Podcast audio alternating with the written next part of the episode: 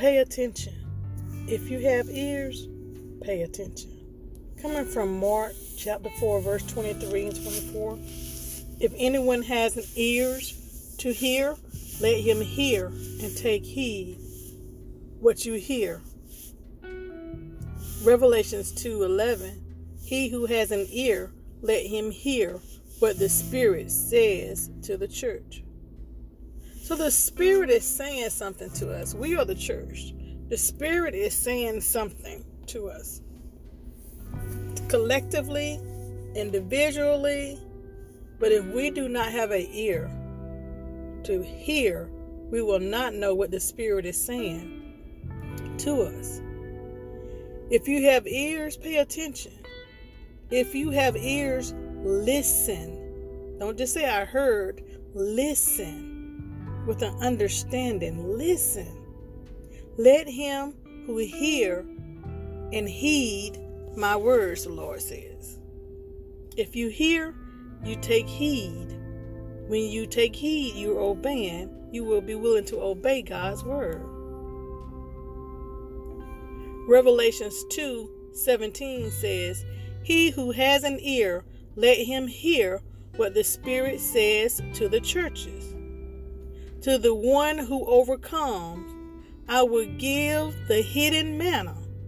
I will also give him a white stone inscribed with a new name, known only to the one who receives it.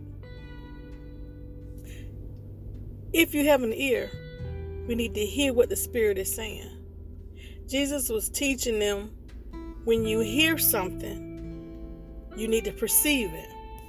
And when you perceive something, you're becoming aware. Okay, now you heard it, now you aware of what was being taught. You are aware of what was being said.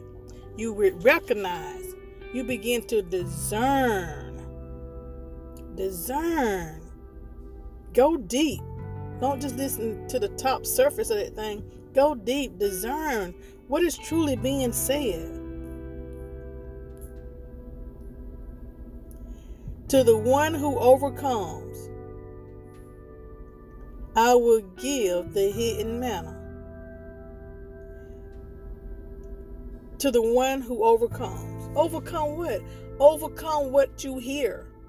How do you overcome something? You have to put it to practice. I'm going to go back to James, I think 2 and 4 or 4 and 2. Listen. Be slow to speak, quick to listen, and slow to anger. I hear that but I'm not paying attention. I'm not discerning nothing it's saying. Yeah, I know what it says, but I'm not discerning what is it really saying to me. I'm not taking heed to that word because as soon as I hear that word, I have an opportunity to listen to someone and I'm speaking before I listen. Or I'm turning around and I'm getting angry with them quickly I have not taken heed of the word. I heard it, I understood it, but I didn't perceive it. I didn't I didn't take heed of it. And how can you take heed of something? When you take heed of it, you're going to begin to practice it because you're going to meditate on it. You're going to think about it. When that opportunity comes, you're going to use it. So I have an opportunity to be slow to speak. I don't care if I have to grip my teeth and listen, intently listen. And while I'm listening, Lord, what are they really saying? Well, let me feel them what they're saying. Let me hear their heart. And Father, help me not to get offensive. Help me not to get angry. Help me to breathe and stay calm. So now I don't took heed of the word, so I'm putting his word to practice in my life. And when I do that, now I'm an overcomer. I'm an overcomer of talking quickly and not listening. And I'm an overcomer by not being angry so often, real quick. I'm an overcomer. Put the word to practice. That's how you become an overcomer. It says, "To one who overcomes, I will give the I will give the hidden manna." Whatever we see, whatever we hear, there's more to it. There's a hidden manna, there's hidden secret to God's word. But he's only going to reveal it to those who are overcomers. Yes, we all say we are overcomers and we're victorious. What have you overcame? considering the word of God. What have you overcome? And you don't just overcome one thing, you have to continue to be an overcomer because we can practice living Christ like until the day we die. So we don't just say I overcame, we are overcomers. That's the S. We keep overcoming. Hey, thank you, Lord God. We keep overcoming. I will always give him, I will also give him a white stone. So if you're an overcomer, he said he gonna give you a white stone. You know, we hear, Lord, I just I just want to hear you say, Well done. Yes, that's one. But right here it's saying, I would give him a white stone. So if you're an overcomer, you learn to be an overcomer, Jesus said God would give you God would give you a white stone. Jesus was speaking in Revelations. But I would give you a white stone inscribed with a new name. You won't just have a white stone, you have a stone with your name engraved in it, your new name. Your new name will only be known to the one who receives it. You will be the only one that know your new name. Hmm. If you're an overcomer in trans in the God's word translation coming from Revelations chapter 2 verse 21 God is saying, I gave her time to turn to me. God has given us time to turn to Him. Listen. If you have ears, listen. Pay attention. God is giving you and I time to turn to Him and change the way she thinks and acts but she refused to turn away. God said, I'm giving you time to change your way, your way of thinking, your way of acting, but you're refusing to turn away. Oh, this is just part of me. I've been like this for 30 something years. Ain't nobody gonna change me. But I'm a Christian and I love Jesus and I go singing and I give to the poor. But your heart, He's looking at your heart. He wants your heart to change. Repent.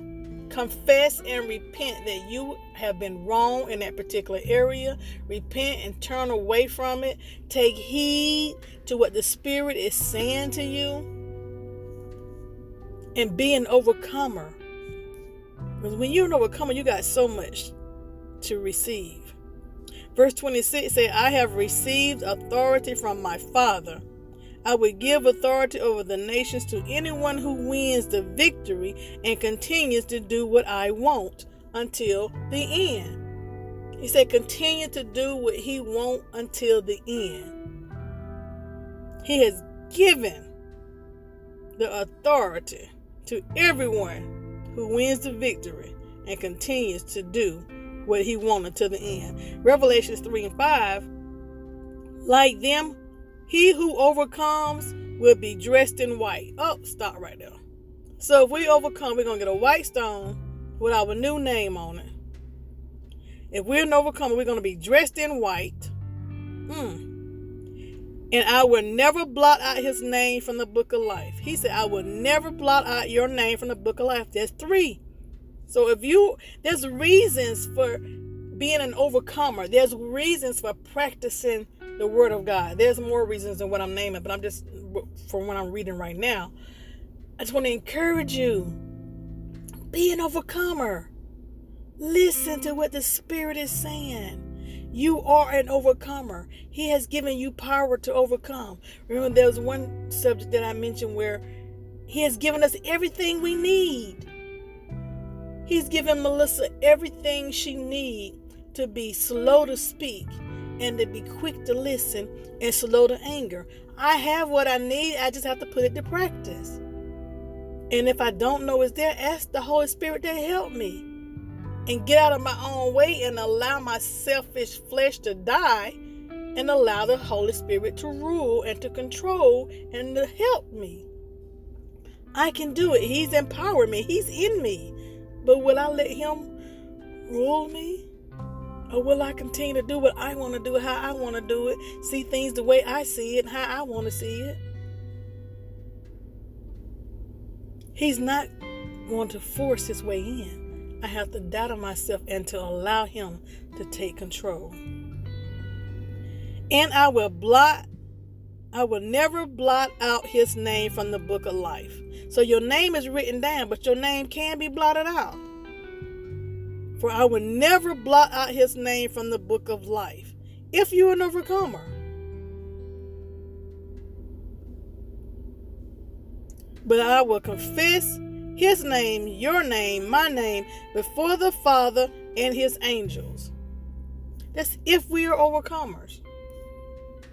Revelations 21 and 8 says, But the fearful, the unbelieving, and the abominable, and the murderers, and the whoremongers, and the sorcerers, the idolaters, and all liars, not some liars, all liars, shall have their part in the lake which burneth with fire and brimstone, which is the second death.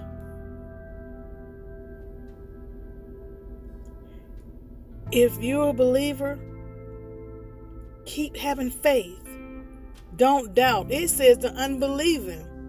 If you're doubting, you're unbelieving. And I know when it's saying here the unbelieving, you're not believing in Christ, but you can believe in Christ and still be an unbeliever. You don't believe nothing he said because you're not practicing and you're not living it.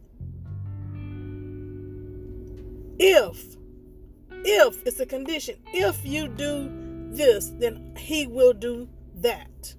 If. Some people just get saved to be on the safe side. But living this Christian life is a lifestyle. Being a part of the kingdom is a lifestyle.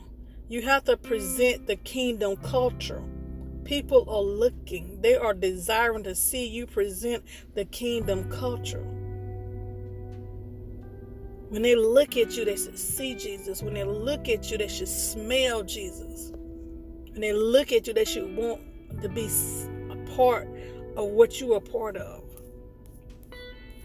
If you have ears, listen, pay attention to what the Spirit has to say to the church.